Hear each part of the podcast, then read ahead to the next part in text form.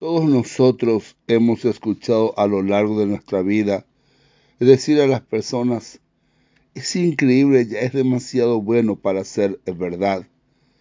Cosas que hemos esperado que nos salgan mal, que realmente no sean como esperábamos, no nos llenan, no nos convencen. Sin embargo, de repente, si se vuelven buenas, si nos satisfacen, si nos llenan, vamos a decir, es demasiado bueno para ser verdad. Los discípulos mismos tienen esa experiencia en el Evangelio de hoy. Escucharon el testimonio de María Magdalena, el testimonio de los discípulos de Maús y ellos mismos, pero sin embargo dicen también es demasiado bueno para ser verdad.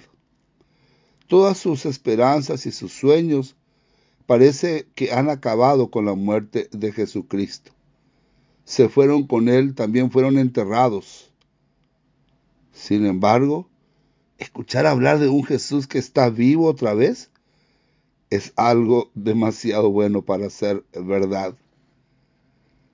El Evangelio de San Marcos que escuchamos hoy nos presenta las reacciones de todas las personas que son mencionadas. María Magdalena dice, por ejemplo, el Señor se me ha aparecido y me envió a contarles que está vivo.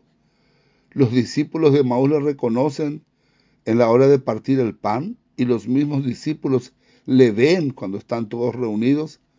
Sin embargo, el Evangelio describe que no creyeron.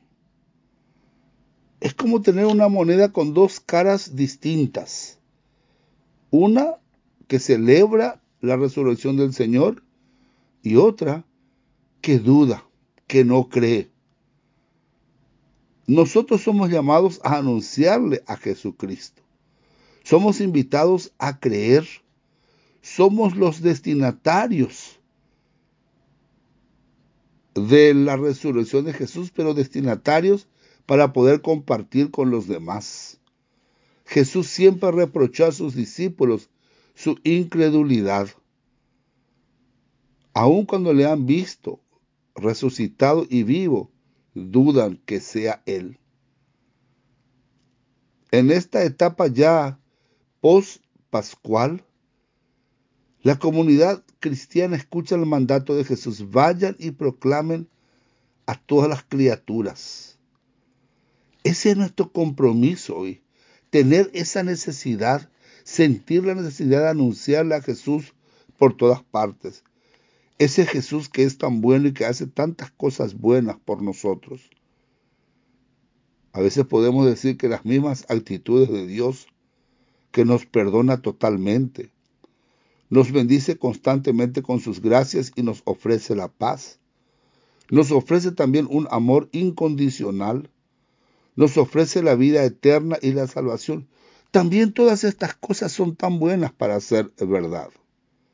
Sin embargo, ellas nos pertenecen si nos abrimos a Jesús y nos dejamos guiar por estas cosas.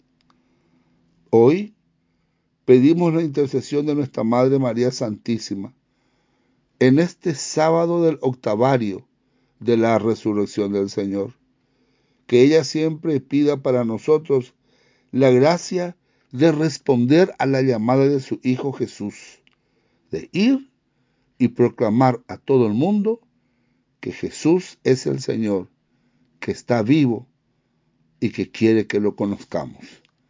Que tengamos todos un muy bendecido día.